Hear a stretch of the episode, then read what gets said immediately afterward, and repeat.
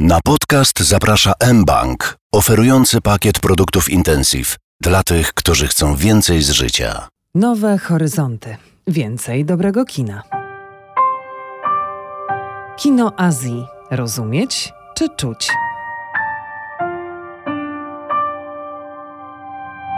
Dwudziestego pierwszego lipca rozpocznie się we Wrocławiu Międzynarodowy Festiwal Filmowy Nowe Horyzonty. Jak co roku od 22 lat program wypełni najciekawsze kino artystyczne. Potem do 7 sierpnia filmy będzie można oglądać w trybie online. Pokazane zostaną najgorętsze tytuły prezentowane na światowych festiwalach, w tym na ostatnim w Cannes, perły filmowej awangardy, a także klasyka kina. W drugim odcinku podcastu Nowe Horyzonty Więcej dobrego kina skupimy się na filmach z Azji, które zobaczymy w tym roku we Wrocławiu. Filmach z Japonii, Chin, Korei Południowej, Butanu i Indii.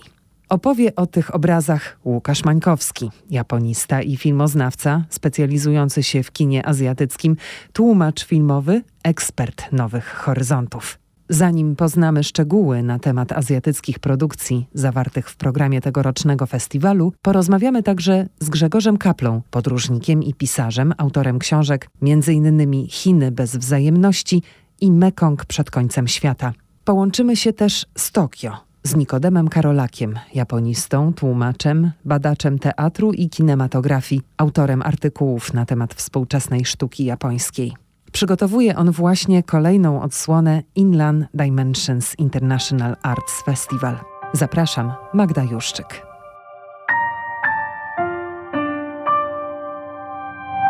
Czy jest możliwe, żeby film jako opowieść snuta na ekranie mogła być jakimkolwiek erzacem dla podróży w kontekście również rozumienia tej azjatyckiej rzeczywistości, która jest złożona, niekoniecznie dla Europejczyka czytelna. Może powiem najpierw o tym, jakie było moje pierwsze podróżnicze zderzenie z kinem z Azji. Grzegorz Kapla. Chociaż Indie to osobny kontynent, ale z kinem indyjskim. W Indiach, kiedy jesteś w Delhi jesteś tam długo, a byłem tam długo, to masz czas, żeby pójść do kina i wtedy się przekonujesz, że kino jest czymś zupełnie innym niż to, z czym mamy do czynienia w Europie. W Europie wiadomo, najpierw masz y, prezentację bohaterów, po 10 minutach jest konflikt, potem akcja się rozwija, potem wiadomo, że na 33 stronie scenariusza musi być pierwszy twist, na 66 drugi, na 90 ma być piękne zamknięcie. W hinduskim kinie ta zasada nie działa. To był czarno-biały film i nie wiem, czy on był po prostu antycznym filmem z lat 50., czy był współczesny, ale był tak zrobiony. Był o wojnach pomiędzy Radżami, powiedzmy, że to był XVII, może XVIII wiek. No i ludzie, którzy zginęli w bitwie, w pewnym momencie nagle wszyscy zerwali się, zaczęli śpiewać i tańczyć. Tylko ja byłem w szoku. Nikt z tych pozostałych widzów nie był tym zdziwiony, tak miało być. Po prostu w pewnym momencie martwi, żywi, wrogowie, przyjaciele, nasi i tamci tańczą razem, a potem układą się w tych samych miejscach i toczy się dalej akcja. Są angielskie napisy, więc nawet wiesz o co chodzi, ale te piosenki, ten nagły wybuch radości, to były wesołe piosenki, śpiewane przez martwych ludzi. To było coś bardzo zaskakującego. Ja myślę, że z podróżą jest podobnie. Jedziesz do miejsca, w którym kultura, cywilizacja rozwijały się zupełnie inaczej niż tutaj wydaje ci się, że wszystko pojmujesz i rozumiesz, ale jesteś z kraju, w którym ludzie nie rozumieją, dlaczego jedni głosują na PiS, a drudzy na Platformę, a roszczą sobie pretensje, żeby rozumieć, na czym polega głębia tej indyjskiej, czy chińskiej, czy malajskiej, czy Indonezji. Mówimy Indonezja, to przecież, to przecież jest mnóstwo kultur i języków, każda jest inna i osobna i my tak naprawdę tylko patrzymy. Możemy być zadziwieni, możemy być zaciekawieni, możemy zajrzeć trochę, co jest pod powierzchnią tego i zapytać, jeżeli znamy język albo mamy dobrego przewodnika, ale czy możemy zrozumieć, nie wiem. I czy możemy zrozumieć złożoność tego azjatyckiego kina, też nie wiem, no bo przecież wyrośliśmy na innych bajkach, innych opowieściach niż oni. Odwołują się do innych mitów, niekoniecznie do mitu Edypa, czy do tych historii, które znamy z naszych szkół. Więc myślę, że zrozumieć nie możemy, ale czy to nam odbiera przyjemność obcowania z tą kulturą? Absolutnie nie. Przyjemność jest jeszcze większa, bo jeżeli obcujemy z czymś nowym, nieznanym, tajemniczym, to mamy z tego więcej radości, chociaż mówią, że lubimy te piosenki, które już słyszeliśmy. Ale ja wolę te, których jeszcze nie znam. Po tym jak zobaczyłem ze sto kilkanaście czy sto kilka krajów, wyrosłem już z tego, że możemy zrozumieć, że możemy być częścią tego świata. Jedyną prawdą, którą tak naprawdę możemy zgłębić, to jest prawda o tym, jak reagujemy ze światem. Więc ta niewidzialność, nieprzenikalność, ta obcość to jest dar, bo nie każdy może sprawdzić, jak reaguje ze światem, który jest na niego zupełnie odporny. Przeżyłem to w Chinach i uważam, że to jedno z takich fundamentalnych doświadczeń podróżniczych, czy w ogóle życiowych, jakie, jakie mam. Dlaczego przeżyłeś to w Chinach? Bo nie ma tam Facebooka, nie działa Google Maps, nie działa moja poczta, nie działa mój telefon, nie mogę z nikim o niczym porozmawiać, nie rozumiem ideogramów, nie czytam tych napisów, nie wiem gdzie jest toaleta, a kiedy już wiem i tam biegnę, to nie wiem, która jest męska, a która jest kobieca. Co się stanie, jeżeli pójdę nie do tej, do której trzeba? W końcu pokazują mi, gdzie to jest, wbiegam, a tam siedzi rząd mężczyzn, którzy czytają gazety, grają w gry, oglądają komputer, wszyscy kucają nad jedną długą rzeką, rynsztokiem, którym płynie rzeka wszystkiego, co ludzie potrafią z siebie wyrzucić w takich miejscach. Nie ma przepierzeń, nie ma drzwi, nikogo to nie interesuje. Ja muszę w tym wszystkim z moim ogromnym 20-kilogramowym plecakiem też kucnąć i czekać, co się stanie. No i przychodzi ten kulminacyjny moment, przychodzi Pan, otwiera taką wielką przegrodę i płynie rzeka, która wymazuje wszystko, co po sobie zostawiamy w świecie. I to jest ta wielokulturowość w wydaniu namacalnym. Kino jest komfortowym sposobem przeżywania świata. Jest klimatyzacja. Są ludzie, którzy ci o tym wcześniej do festiwal, więc ci opowiedzą o tym, z czym będziesz mogła się zetknąć. Jeżeli to będzie zbyt trudne, jeżeli się przestraszysz, możesz wyjść, ale ponieważ te filmy robią ludzie, którzy są z tamtej kultury, rozumieją ją, znają ją o wiele lepiej niż my możemy poznać, to też doświadczysz czegoś, co jest dla nich ważne. No to poznasz kawałek świata. Może to nie będzie Twój świat i może nie wszystko zrozumiesz, ale zetkniesz się z tym, co inni ludzie, zupełnie inni myślą o świecie. To jest najfajniejsze w życiu, wiedzieć, co jest w głowach innych ludzi. Dlatego mamy książki, no i dlatego mamy filmy kino cię separuje od tego, co jest też trudne, prawda? Cały ten świat, miasta, krajobrazy, dżungle, ocean, góry, oglądasz w ich najpiękniejszej, najbardziej atrakcyjnej, a może z drugiej strony w ich najbardziej groźnej postaci. Nie będzie tak, jeżeli pojedziesz i nie masz kilku miesięcy, żebyś zobaczyła świat właśnie w taki sposób. No, pamiętam, kiedy polecieliśmy na wyspę Flores w Indonezji, żeby zobaczyć trójkolorowe jeziora na szczycie wulkanu Kelimutu. No i to jest naprawdę trudna droga, długa, wyczerpująca, to nie jest turystyczny rejon. Przyjeżdżasz, tam jest mgła i nie widzisz, nie widzisz tego, po co przyjechałeś. A jeżeli pójdziesz do kina, no to masz gwarancję, że zobaczysz. Może być tak, że kino w takich momentach daje więcej? Na pewno daje inaczej. A inaczej to jest kolejna szansa na to, żeby to, co wiesz o świecie i to, co o nim myślisz, jak go oglądasz, żeby tę perspektywę zmienić, poszerzyć. No po to mamy kino. Mamy kino po to, żeby przeżywać emocje i żeby się uczyć świata. No to nam pozwala więcej o tym świecie wiedzieć. A jeżeli się nawet nie nauczymy, to przeżyć go w jakiś sposób. A to już Nikodem Karolak, z którym łączę się online. Pytam o doświadczanie Japonii przez pryzmat kina. Czy filmy pozwalają wniknąć w ten kraj, jego kulturę, sztukę i sposób życia Japończyków? Jeśli mówimy o kinie opisującym Japonię, czy o kinematografii japońskiej, to też opisuje ona dany ułamek pewnej rzeczywistości, prawda? Zależy z jakiej epoki film oglądamy, o czym w ogóle film oglądamy i też nie możemy mówić, że jakiś dany film czy dana kinematografia może mówić wszystko o danym kraju, prawda? Czyli nie ma czegoś takiego, że Japończycy zawsze na pewno są tacy, albo będą w ten sposób się zachowywać, albo będą w ten sposób mówić, bo jak wiemy, Japonia jest podzielona na liczne prefektury i liczne regiony. Tak więc już nawet w tym geograficznym znaczeniu bardzo od siebie każdy region się mocno różni, także pod kwestią językową. Japonia cały czas też ewoluuje i świat cały czas ewoluuje. Przez te ostatnie dwa lata przecież podczas pandemii świat przeszedł tak wielką zmianę i bardzo się scyfrował. Nawet teraz przeprowadzamy tutaj wywiad i głównym przekaźnikiem jest Skype czy Zoom, tak więc myślę, że warto poszerzać horyzonty i warto oczywiście oglądać kino, japońskie również i czerpać z tego, ile to jest możliwe, ale nic nie zastąpi faktycznie przebywania w danym kraju.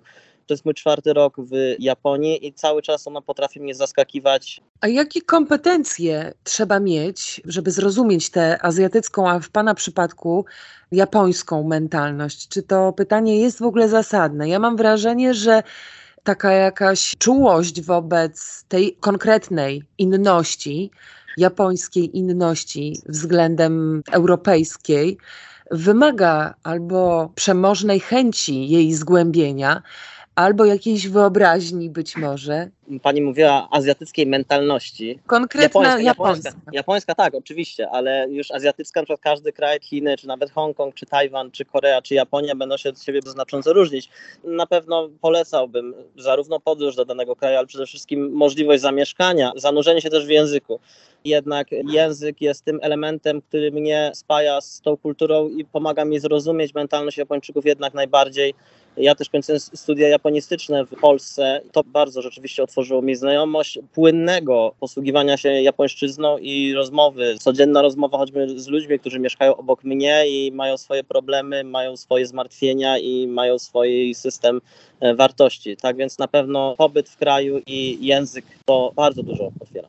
Język, ten skrajnie odmienny, mówię o kodach jakichś czytelnych, w miarę czytelnych, faktycznie potrafi być tym elementem zniechęcającym czy utrudniającym wniknięcie w kino Myślę, że no brak znajomości tak, danego języka, danego regionu. Nie mówimy pewnie tylko o Azji. Jakbyśmy patrzyli oczami, załóżmy Japończyka, który by pojechał do Polski, nie znałby polskiego i kultury polskiej i naszych problemów codziennych, jakby on się odnalazł w tej rzeczywistości, prawda? Też patrzyłby na to, chłonąc tylko ten ułamek rzeczywistości, który chłonąć może. I tutaj też jest ta przypadkowość, tak, gdzie do jakiego danego regionu się pojedzie w Japonii. Czy ktoś mieszkał w Osace parę lat, czy w Tokio, czy może w Aomori, czy na Okinawie, czy na Hokkaido, to każdy będzie miał zupełnie inne doświadczenia tej Japonii, znając dany język lub nie znając japońskiego. Natomiast ja też pamiętam, nie znając języka japońskiego, od kina, od literatury patrząc, ja pamiętam, że wielu rzeczy nie byłem w stanie pojąć, jeśli chodzi też o literaturę, czy film właśnie z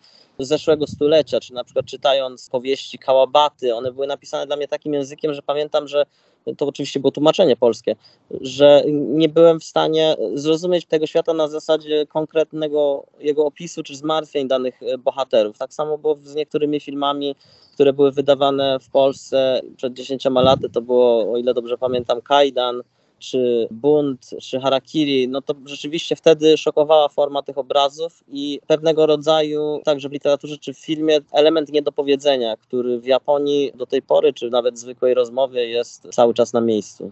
To jaką ma Pan radę dla kogoś, kto wybiera się na nowe horyzonty w tym roku i będzie oglądał produkcje z Chin, Japonii, Butanu, Indii, Myślę, że przede wszystkim mówiąc o kinematografii Dalekiego Wschodu, wspomina Pani te kraje, których filmy będą pokazywane na festiwalu Nowe Horyzonty, to przede wszystkim podstawowe zainteresowanie się kulturą danego regionu, czy tym, czym właściwie te kultury się różnią. Jaka jest Japonia, gdzie w ogóle leży Butan, jaka jest kinematografia Butanu, ostatnio zresztą bardzo nośna jaka jest kultura Chin czy Korei. Przede wszystkim chyba, żeby przynajmniej móc opanować te podstawowe informacje o, o danym kraju czy o danym regionie, żeby móc wejść w dany film, prawda? Bo wątpię, żeby ktoś teraz na szybko uczył się języka, ale myślę, że jeśli chodzi o te podstawowe informacje, to teraz jest tak dużo źródeł i tak dużo możliwości czerpania wiedzy, już nawet z podcastów, czy z serwisów YouTube, czy książek, że takie podstawowe przygotowanie myślę, że w zasięgu ręki do każdego, a już potem po projekcji filmowej to już tylko wyjechać do tego kraju, którym się zakochało.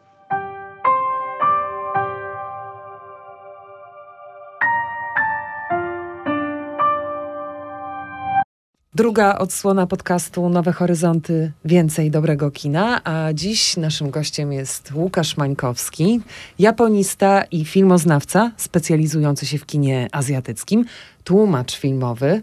Sprawa doktoratu na Wydziale Artes Liberales Uniwersytetu Warszawskiego jest w toku? Jest w toku wciąż, dalej tak. Przygotowujesz pracę o kinie japońskim. Jest taki festiwal, Pięć Smaków. Jesteś jednym z programerów, selekcjonerów tego tak, wydarzenia? Tak, zgadza się. W taki właśnie sposób rekomendujemy Twoje fachowe podejście do tematu kina azjatyckiego, które pojawi się w tym roku na festiwalu Nowe Horyzonty. Czy myślisz, że kino w jakikolwiek sposób może stanowić erzac wyprawy do Azji? Czy może dać paradoksalnie więcej niż podróż do krajów azjatyckich? Bo filmowcy, tworząc jakąś opowieść, pomagają nam w zrozumieniu tej mentalności, tej kultury, tego kodu zachowań. Czy to ryzykowna teza? To jest bardzo ciekawe pytanie. Myślę, że dla wielu osób, które zaczynają swoją drogę z kinem azjatyckim, to jest tak, że później rodzi się pragnienie, żeby tę Azję zobaczyć, prawda? Niestety pandemia też, niestety i niestety, bo umożliwiła rozmowy z każdym To poprzez prawda. Zoomy, ale też uniemożliwiła e, swobodne podróżowanie. Tęsknię za Japonią, tęsknię za tym językiem, za byciem otoczonym językiem, ale na pewno znajomość jego też przydaje się w łapaniu pewnych mniej oczywistych, bardziej zniuansowanych kwestii związanych z filmem. I też dzięki właśnie znajomości języka to jest takie, mam wrażenie, niesamowite doświadczenie dla mnie zawsze, kiedy gdy znam język, a nie znam ich tak dużo, obcować właśnie z tym językiem po prostu bez jakiejś takiej warstwy tłumaczeniowej. To jest organiczne obcowanie z Mhm. tym filmem, a jednocześnie, żeby później móc porozmawiać z danym twórcą w jego języku, w jej języku, rodzi się wtedy jakaś bliskość, mam wrażenie, która jest e, no, bezcenna. Zastanawiam się nad y, perspektywą widza, który ogląda w miejscu, w którym żyje, kino azjatyckie. Język ciała jest, Mhm. wydaje mi się, też jakimś polem, w którym może się wytworzyć bariera między filmowcami, między opowiadaną historią, a nami, widzami w kinie. Jak sobie z tym poradzimy na nowych horyzontach i czy to jest faktycznie jakiś problem? To jest bardzo ciekawa kwestia i bardzo złożona. Jak były Nowe Horyzonty w zeszłym roku i oglądałem Memoria Pichaponga Werasetakula, film, który zrobił chyba na mnie największe wrażenie, obok Drive My Car. To są takie dwa tytuły, które bardzo mocno wpłynęły na mnie pod względem jakby wrażeń, ale też względu na doświadczanie kina. Mhm. Bo to jest właśnie kwestia, o której często w ogóle wspominam i wielokrotnie ona do mnie powraca. Kwestia właśnie związana z tym, czy kino powinniśmy rozumieć, czy kino powinniśmy czuć. I jak bardzo jesteśmy przyzwyczajeni do tego, żeby kino rozumieć, a jak mało stwarzamy sobie sposobności ku temu, żeby się w nim totalnie zatopić i je poczuć.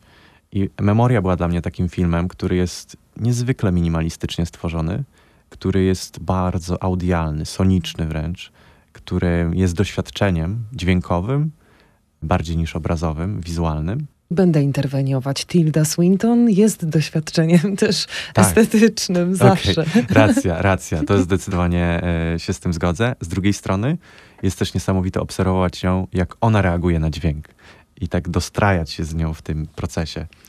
Ale wspominam o tym dlatego, że myślę, że ciało jako język sam w sobie też powraca w tych filmach, które będą także na Nowych Horyzontach. Ucieszyło mnie to pytanie właśnie przed chwilą, bo jeden z filmów, który jest w programie w Nowych Horyzontach, Powrót do Seulu, to jest film o szukaniu siebie, który zaczyna się od szukania swoich korzeni, swoich rodziców biologicznych. Oto kobieta z Francji, 25-letnia, o korzeniach koreańskich, wraca właśnie do Seulu, chociaż przyjeżdża tak naprawdę po raz pierwszy. Więc ten powrót do Seulu jest taki symboliczny, bo powraca do swoich korzeni.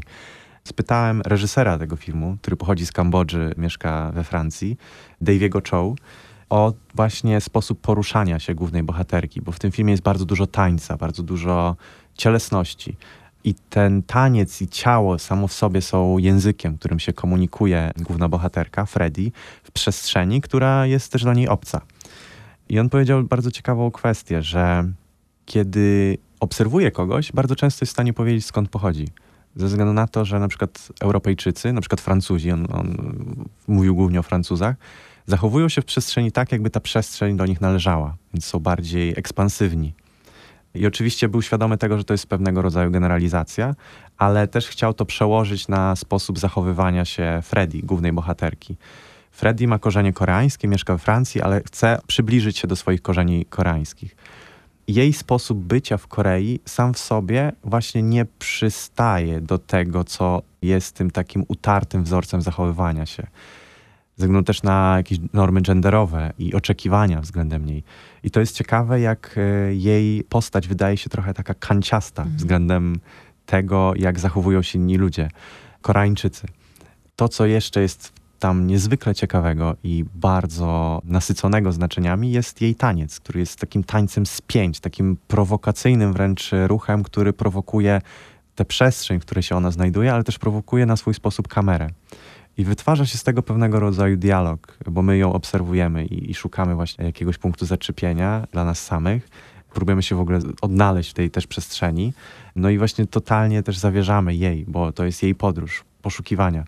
To jest dla mnie niezwykłe, że on wspomniał o takim kolonialnym aspekcie Mhm. e, związanym właśnie z przestrzenią, w tym, że jest różnica w tym, jak przejmujemy przestrzeń, jak my, Europejczycy, się zachowujemy w danej przestrzeni i jak na przykład Azjaci. Też generalizacja tutaj ogromna, ale w jakim stopniu inaczej się zachowują, względu na to, że bardzo często jeździł do różnych krajów azjatyckich i też sam w sobie był zaczepiony w swoim procesie odszukiwania własnych korzeni, bo wspomniałem o tym, że pochodził z Kambodży, dopiero mając dwadzieścia kilka lat wrócił, a właściwie pojechał po raz pierwszy, ale też miał swój powrót do Phnom Penh akurat. I to jest ciekawe, jak to wygląda na zasadzie też operowania tym językiem ciała. Wspomnieliśmy o Tildzie Swinton, ona w zasadzie jest w Kolumbii, ale film wyreżyserowany jest przez reżysera z Tajlandii. Memorię będzie można obejrzeć na Nowych Horyzontach. Nawiasem mówiąc. Tak, więc to jest ten y, też aspekt tego, jak tym ciałem można operować i jak ciało staje się pewnego rodzaju, mam wrażenie, językiem kina samym w sobie, ze względu na to, że no właśnie, znowu możemy wrócić do tego, czy jest coś takiego kino azjatyckie, czy nie, ale Memoria sama w sobie jest takim filmem, który jest transnarodowym względu na osoby zaangażowane w ten projekt.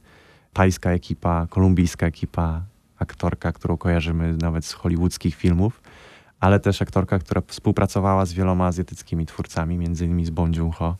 Więc to niezwykle nośny temat, niezwykły dla mnie też pod względem jakichś moich zainteresowań temat. Powiedziałeś o kanciastości bohaterki, o jakiejś jej nieprzystawalności do realiów zastanych. Mhm.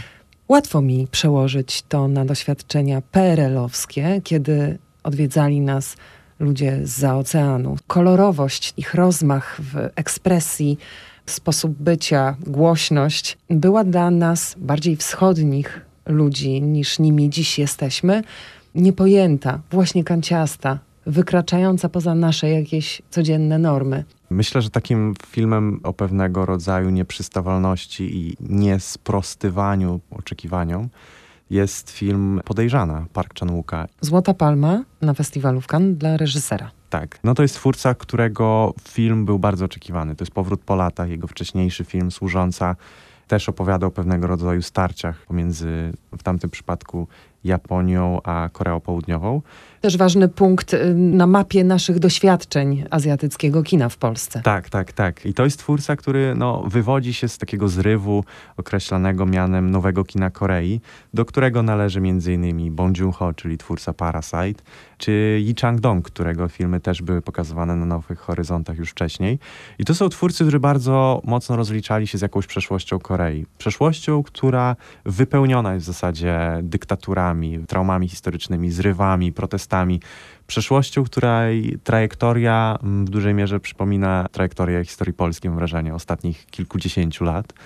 I z kolei jego najnowszy film może nie jest aż tak bardzo uwikłany w przeszłość i nie jest tak mocno o tym, jak te traumy jeszcze rezonują w Koreańczykach, ale jest filmem, który gdzieś podskórnie trafia w takie rejony związane z tym, jakie są napięcia pomiędzy współczesnymi Koreańczykami, a tym razem Chińczykami.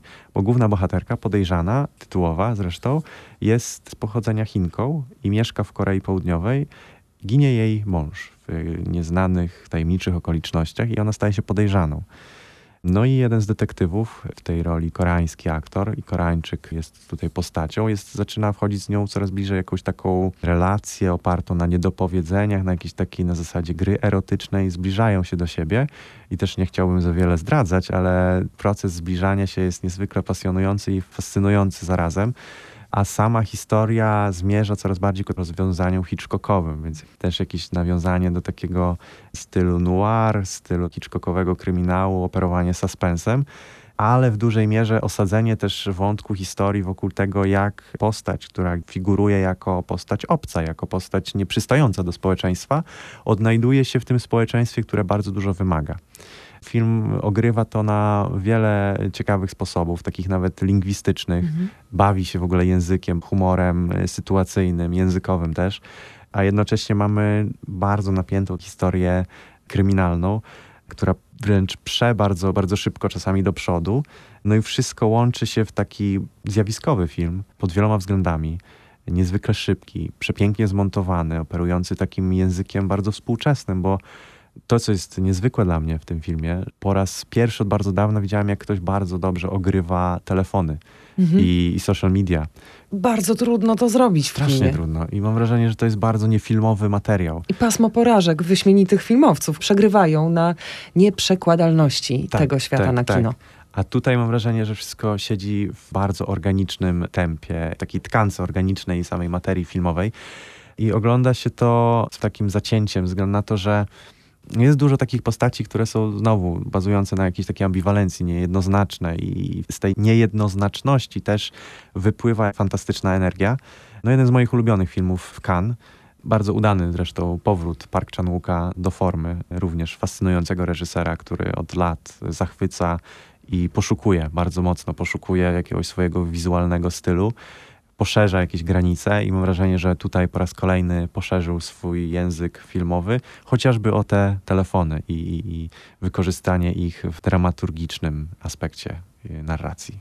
Mam wrażenie, że na fali sukcesów, których y, jesteśmy świadkami, sukcesów azjatyckich twórców, a to w Cannes, a to na Oscarach, coś się zmieniło.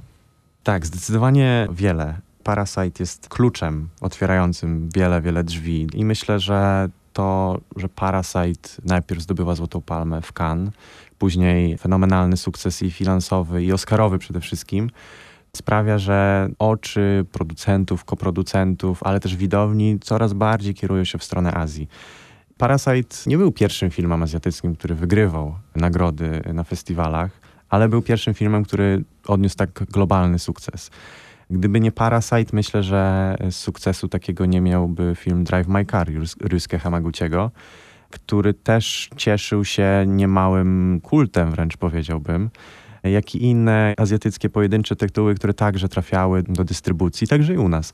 Więc myślę, że zdecydowanie coś się zmieniło i zmieniło się to, że widownia trochę też zobaczyła, że można przełamać tę barierę językową. Myślę, że język często jest dla wielu barierą, że tak jak jesteśmy przyzwyczajeni do języka angielskiego, tak język, języki w zasadzie azjatyckie mogą być dla wielu ludzi jakąś barierą, która może być męcząca. Lub E, zniechęcające. tak, może właśnie to jest właściwe słowo, że jest to często zniechęcające. I to jest ciekawe, bo kiedy Bong Joon-ho, czyli reżyser Parasite, zdobywał Oscara, wspominał o tym, że napisy filmowe, jeśli zacznie się oglądać filmy y, w oryginalnych językach z napisami, to przełamuje się wtedy bariera, za którą jest dostęp do po prostu ogromnego morza, przepastnego morza filmów.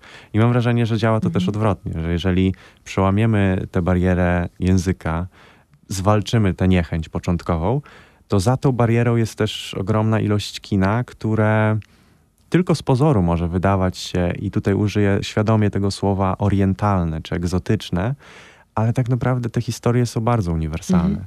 I czasami sobie zastanawiamy się z moimi znajomymi, którzy też współorganizują festiwale, czy z innymi krytykami filmowymi, czy jest coś takiego właśnie jak taka krystalicznie czysta energia kina azjatyckiego? Czym w zasadzie jest już to kino azjatyckie? Mam wrażenie, że dużo rzeczy się wymieszało.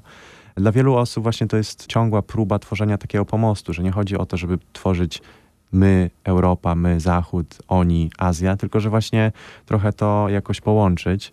I jasne, są autorzy, którzy tworzą bardzo lokalnie, którzy tworzą bardzo hermetyczne filmy i jednocześnie mam wrażenie, że są w stanie wyłuskać z tego coś bardzo rezonującego globalnie. Parasite było takim przykładem, bo to był film, który był na wskroś koreański. Opowiadał bardzo wiele o koreańskim społeczeństwie, a jednocześnie był bardzo uniwersalny, bo ten konflikt klas jest tak naprawdę dość uniwersalny. Tak. Złodziejaszki to też uniwersalna Tak, opowieść, czytelna w każdym zakątku świata, mam wrażenie. Tak, a jednocześnie bardzo lokalne ze względu na pojmowanie e, przez Japończyków więzów rodzinnych, więzów krwi, więc mam wrażenie, że kino azjatyckie też szuka jakiegoś kompromisu, chociaż Mhm. kompromis jest takim słowem, które by świadczył o tym, Że coś Że- traci tak, ze swojego tak. charakteru. Właśnie, a mam wrażenie, że jakby tutaj nie ma, nie ma tej utraty, że jednak ten kompromis sprawia, że jest jakaś próba stworzenia pomostu. I te nowe filmy, które teraz w Cannes były, wspomniałaś o Złodziejaszkach, Broker, film Hirokazu Koredy. Mi się bardzo też podobał ten film. Jest jednocześnie bardzo podobny do Złodziejaszków. Mam wrażenie, że to jest taka siostrzana wręcz op- opowieść. A jednocześnie jest to pierwsza próba reżysera w kręceniu filmów poza e, Japonią, ale w Korei, bo mhm. wcześniej jeszcze nakręcił jeden film we Francji, ale ta próba koreańska jest niezwykle udana moim zdaniem i niezwykle też uniwersalna, ze względu na to, że po raz kolejny jest pokazanie tej historii o tym, co znaczą tak w zasadzie relacje, co określa się mianem słowa rodzina, czym rodzina w zasadzie jest i jak można ją tworzyć. Trochę leitmotiv twórczości tego reżysera, tak, prawda? Bo przecież y, jak ojciec i syn też y, mieści się w tych priorytetach tak, twórczych. Tak, tak, zdecydowanie. No, Koreda, jego poetyka w zasadzie filmowa to poetyka rodziny, poetyka więzów. I jest takie właśnie nawet słowo japońskie kizuna się określa mianem więzów pomiędzy ludźmi. Dla mnie on zawsze tworzył filmy tej poetyki kizuny, w której chciał nie tyle pokazywać, czym jest ta rodzina, ale troszeczkę iść też pod prąd, bo jego filmy są dość niewygodne dla, mhm. dla japońskiego idealnego wizerunku rodziny. Złodziejaszki, Broker tak samo. To nie są filmy, które ukazują jakiś konformizm, tylko raczej troszeczkę pójście pod prąd i kwestionowanie tego, do czego taka oficjalna narracja propagowana, może bardziej proponowana przez rząd nakłania żeby tworzyć taki tradycyjny model nuklearnej rodziny. Tak w przypadku właśnie jego filmów on raczej daje miejsce osobom gdzieś z marginesu, jakimś wykluczonym też. I to jest niezwykle dla mnie zawsze ciepła też podróż. To czułe spojrzenie, czuła optyka na niezwykłe po prostu też uniwersum, w których rodzą się bardzo ciepłe momenty, czasami wręcz magiczne. To jest taki magiczny realizm, ale ta magia wypływa z czegoś innego, z tego, że jest ta przestrzeń pozostawiona postaciom, które mogą się jakoś otworzyć, być ze sobą. I to jest też coś, co myślę, że kojarzy nam się bardzo japońsko, że jest ta przestrzeń na jakieś magiczne rytuały, na to, by chwila po prostu mogła sobie trwać i żeby ten patos rzeczy, jak to często właśnie nazywa się w poezji japońskiej, miał okazję wybrzmieć sobie na spokojnie. A gdyby opisać krótko fabułę Brokera? Broker to historia tak zwanych dzieci ze schowka, czyli y, dzieci, które porzucane przez swoich rodziców trafiają do takich domów troszeczkę jakby adopcyjnych. Z tym, że w brokerze, w filmie Koredy, akurat ci tytułowi brokerzy, którzy zajmują się oddawaniem dzieci do potencjalnych rodzin, to są tacy troszeczkę złodziejaszkowie. Oni kradną te dzieci, żeby móc sprzedawać je innym rodzinom, więc to jest też kolejny taki przykład postaci ambiwalentnej w twórczości Koredy, bo oni są e, no, moralnie wątpliwi, mhm. ale mają sobie tyle ciepła i tyle też dobroci w sobie, że ich misji przyświeca jednak dobry cel, bo nie chodzi o to, żeby sprzedać i nasycić się pieniędzmi, tylko raczej wybrać odpowiednią rodzinę, dopasować dziecko do potencjalnej rodziny, w której te prawdziwe więzy mogłyby się narodzić. I to jest chyba też taki punkt zwrotny tego filmu, że jednak chodzi o to, że mamy ambiwalentne postaci, wobec których mamy mieszane uczucia, ale jednak kradną nam nasze serca. No a w przypadku Brokera jeszcze dodatkowo mamy całą plejadę koreańskich gwiazd na czele z Song Kang-ho, który został nagrodzony Złotą Palmą w Cannes, a którego kojarzyć można właśnie z roli ojca w Parasite. Tutaj ponownie wciela się w taką rolę quasi ojca, ze względu na to, że jest tym brokerem, szuka domu dla dziecka, które znajdują. No i to jest taki też film drogi, bo żeby znaleźć tę właściwą rodzinę, wsiadają do samochodu, razem z nim jeszcze kilka innych osób. Ta podróż po prostu trwa i trwa i Koreda wygrywa w tym momencie u mnie. Nie chcę, żeby film się kończył, po prostu jest, jest mnóstwo tego ciepła, mnóstwo dobra. Ewidentnie jeden z highlightów tegorocznego festiwalu Nowe Horyzonty. Hamaguchi też jest obecny w pętli ryzyka i Drive My Car można sobie oba tytuły przypomnieć. To jest twórca, który jak czuję, że sam go sobie trochę odkrywałem, później mogłem o nim bardzo dużo opowiadać i z perspektywy czasu myślę sobie, że to jest ciekawe, jak początkowo wszyscy się zachwycili Hamaguchim, później nastąpiło jakieś takie krytyczne tąpnięcie, mam wrażenie, ze względu na nominacje oscarowe i później gdzieś ten twórca wpisał się, mam wrażenie, też do jakiegoś kanonu nowych, współczesnych autorów. I myślę, że to powtórzenie jego twórczości może być dla wielu takim momentem, w którym można się jeszcze bardziej w nią zagłębić, bo to jest mhm. taki twórca, który oferuje bardzo dużo. Te filmy są bardzo bogate w niuanse, w szczególności Drive My Car, który też jest bardzo rozciągnięte. E, a jednocześnie to jest twórca, który jest nienachalny w swoim sposobie opowiadania, więc mam wrażenie, że można jeszcze coś sobie wyłuskać z tych filmów, wyciągnąć, dopowiedzieć sobie pewne tropy, bo jest zawsze w nich dużo, dużo przestrzeni na to, żeby sobie jakoś zinterpretować, poukładać pewne elementy. Jestem ciekaw, co dalej u niego będzie. No i prawdopodobnie za rok, dwa zobaczymy kolejny film, który będzie, mam nadzieję, znowu tak bardzo zniuansowany, jak i jego poprzednie tytuły. Możemy znaleźć w programie Nowych Horyzontów film Z prochu powstałeś, Li Huijina. Chiński film, który opowiada o takim mozolnym trudzie obcowania z ziemią, trudzie związanym właśnie z uprawą ziemi, kultywowaniem tradycyjnego modelu pracy i też o tym, jak z pracy, nieraz można powiedzieć daremnej, względu na, na, na przeciwstawności losu, to jak bardzo nieraz trzeba po prostu obcować z, z żywiołem natury. Z tego filmu bardzo mocno krystalizuje się właśnie takie spojrzenie na ciepło ludzkich relacji, że po prostu z pracy wyłania się obraz też ciepła, a wszystko to jest ukazane na tle przepięknych krajobrazów. Główny bohater mieszka tam ze swoją małżonką i uprawiają rolę film, można by powiedzieć, archaiczny ze względu na swoją konstrukcję. Kto by w tej chwili chciał oglądać tego typu obrazy i tak nostalgicznie spoglądać za jakimś takim mozolnym trudem. Mm. A okazuje się, że w tym mozolnym trudzie i w takiej percepcji, można by powiedzieć, archaicznej wręcz, znaleźć można niesamowity obraz wartości pracy i, i, tego, jak zacieśniają się więzy, i tego, jak z prostych elementów, niezwykle subtelnych też, tworzy się narracja, która wpada w dość melodramatyczne, przejmujące tony i krystalizuje się z tego jakaś taka, mam wrażenie, rzadka dla kina chińskiego energia, bo nieczęsto twórcy sięgają po ten temat w tak subtelny sposób. Zwykle to jest coś takiego bardzo siermiężnego, powiedziałbym, a tutaj jednak ten film zahacza o bardzo subtelne rejony. I myślę, że ta historia właśnie z prochu powstać również jest osobistą historią.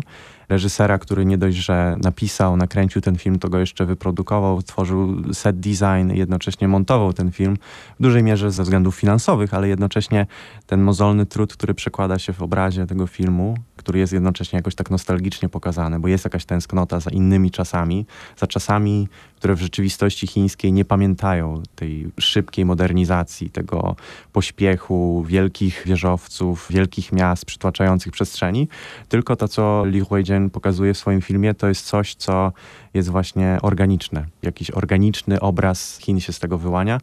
Jednocześnie mam wrażenie rzadki dla kina chińskiego, a jakże, jakże przejmujący. Dotknęliśmy już y, przestrzeni japońskich, chińskich, kambodżańskich, południowo-koreańskich. Przecież jest też Butan, są Indie, dużo więcej azjatyckich światów. To są akurat filmy, których ja sam nie widziałem, więc jestem też bardzo ciekaw, jak one się prezentują. Lunana była kandydatem butańskim do Oscara. Więc Lunana, jest... szkoła na końcu świata. Zgadza się. Butan jest też krajem, który ma bardzo ciekawe tradycje związane z kinematografią i to jest też taka urocza historia z tym filmem, że on dostał właśnie tę nominację. To jest niewielki film, a jednocześnie tak osadzony wokół właśnie takich ciepłych motywów, wokół wydaje się ważnych tematów związanych i z edukacją, z szeroko pojętymi prawami ludzkimi. Z kolei reprezentantem Indii jest film Shankar's Fairies, i tutaj zupełnie nie wiem, czego się spodziewać, ponieważ Indie moim zdaniem są w tej chwili jednym z najciekawszych w ogóle rejonów kinematografii azjatyckich. Kraj bardzo różnorodny, w zasadzie każdy rejon to inne tradycje też kinematograficzne i to jest film, na który sam bardzo czekam, ze względu także na to, że chciałbym go zobaczyć na, na dużym ekranie. I jestem ciekaw, co zostało w nim zrobione, ze względu na to, że oglądając całkiem sporo kina indyjskiego ostatnimi czasy, zauważam, jak barwne są to filmy, jak niesamowicie nasycone są energią, jak mocno dążą twórcy i twórczynie do tego, żeby opowiadać o takiej społecznej tkance, o tym, żeby przenosić jakieś ważne dla nich tematy na niezwykle intensywny język filmowy. Więc to jest na pewno przykład kina dla osób, które myślą, że nie da się już niczym zaskoczyć, a twórcy z Indii pokazują, że, że wciąż da. I myślę, że Shankar's Ferries będzie też takim filmem, który może wskazywać na to, że można wciąż więcej w przypadku kina w ogóle. Domyślam się, że w programie Festiwalu Nowe Horyzonty takich tropów wybranych przez ciebie jest więcej. Trop, o którym w ogóle zaczęliśmy, o takim transnarodowym aspekcie, jest tutaj ciekawy, że coraz częściej Właśnie, znowu może o jakieś myślenie życzeniowe, ale że myślę, że coraz częściej będą twórcy sięgać po tematy właśnie wymieszania tego kulturowego albo jakiegoś poszukiwania na, na obczyźnie czegoś. I takim filmem jest Yanagawa, Jangalu, który już niejednokrotnie był na Nowych Horyzontach, więc to jest taki nowohoryzontowy już twórca azjatycki. Urodził się w Chinach, Później mieszkał, wychowywał się, studiował w Korei i tam też pracuje i znaczna część jego filmów jest w języku koreańskim, ale tym razem opowiada historię dziejącą się w Japonii, w mieście Yanagawa, takie miasto duchów troszeczkę japońskie, ale główne postaci są z Chin, więc jakby też taki w zasadzie trójkąt Korea, Japonia, Chiny. No i to jest też taki trop, który trochę odwołuje się do pytania, czy azjatyccy twórcy poszukują czegoś utraconego i mam wrażenie, że to jest taki twórca, który szuka czegoś utraconego, szuka spięć pomiędzy postaciami, Mam wrażenie, że to są jakieś ważne dla niego historie, bardzo osobiste o jakichś utraconych miłościach, bo też główni bohaterowie dwóch braci wyjeżdżają z Chin, z Pekinu do miasta Yanagawa, bo tam ponoć e, mieszka ich dawna miłość z czasów chyba jeszcze licealnych, czy coś takiego, albo studenckich.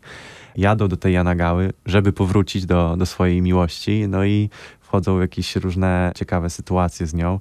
Film jest e, bardzo poetycki, bardzo spokojny też. No i jest takim, powiedziałbym, slow horrorem, w takim znaczeniu, że może nie straszy, ale je, ma się poczucie obcowania z duchami, z jakimiś zjawami sennymi. Bo to jest właśnie też taka poetyka bardzo naznaczona takim onirycznym językiem, w której Jungle się odnajduje przepięknie. Zresztą często jego filmy są z pogranicza jawy i snu i poszukuje ważnych dla niego elementów rzeczywistości poprzez jakieś takie naczynia, którymi są postaci, ale te postaci są jednocześnie jakimiś takimi zjawami, więc ja się zupełnie w tych filmach zatapiam. Jeśli chodzi o Lu, to jest to twórca, który też może się spodobać wielu widzom i widzkom ze względu na to, że brakuje u niego bodźców czasami. To jest deficytowy y, towar w kinie, żeby po prostu oddać czasami przestrzeń, a jednocześnie nie zanudzić, nie uśpić. Mm. Chociaż spanie na, na filmach jest też dla mnie czymś, czymś całkiem y, fajnym. Jeszcze jeden tytuł, o którym chyba warto powiedzieć, czyli Keiko.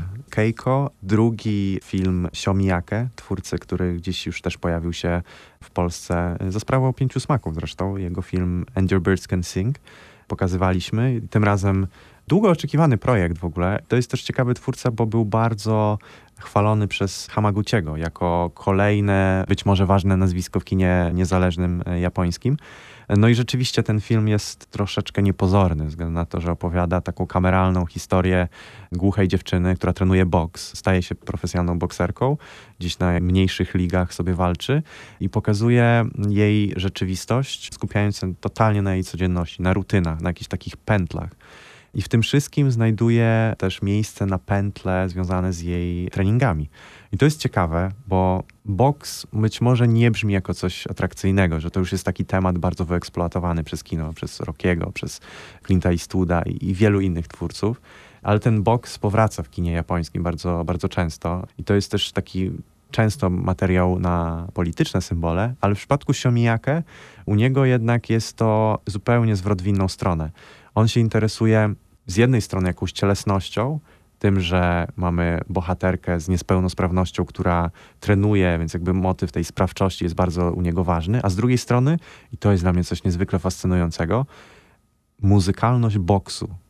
Rytm. Tak, rytm. To jest taniec w gruncie tak, rzeczy. Tak, to jest, i znowu wracamy do pewnego rodzaju motywu, o którym już powiedzieliśmy. To jest pewnego rodzaju taniec, to jest pewnego rodzaju język, ale on jest niezwykle filmowy też, bo bardzo dużo elementów e, w filmie, e, jakie są pokazane, jest wokół pętli. I pętlą kolejną jest tutaj pętla treningowa. I też to, jak główna bohaterka komunikuje się ze światem za pomocą swojego dziennika nie za pomocą słów werbalnych, języka mówionego, tylko za pomocą właśnie dziennika, którym zapisuje pętle swoich treningów.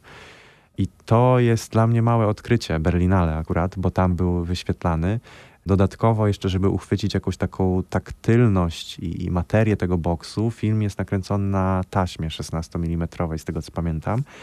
Więc mamy jeszcze to ziarno i, i tę niedoskonałość faktury filmowej, która gdzieś jeszcze przybliża nas do tej przydusznej, niewielkiej, troszeczkę klaustrofobicznej scenerii tego klubu bokserskiego, który prowadzą bardzo mili panowie, którzy też mają jakąś taką zażyłość między sobą i to też jest taki obraz małej kolektywności, pośród której właśnie odnajduje się Keiko, tytułowa bohaterka.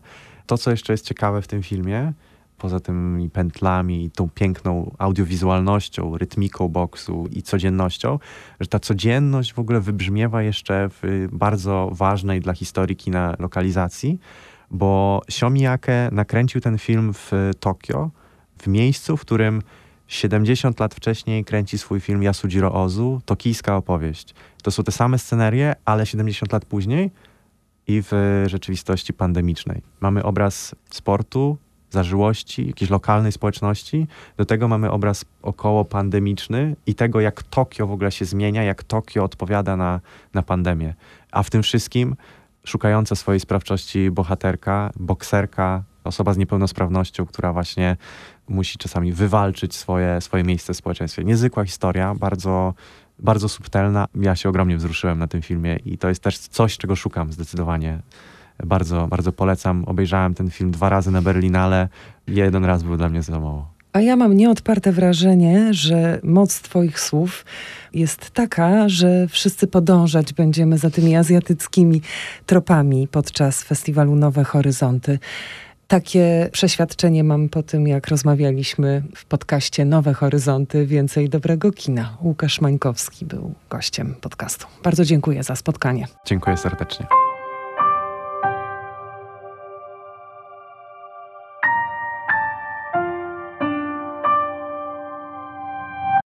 Na podcast zaprosił mBank, oferujący pakiet produktów Intensive dla tych, którzy chcą więcej z życia.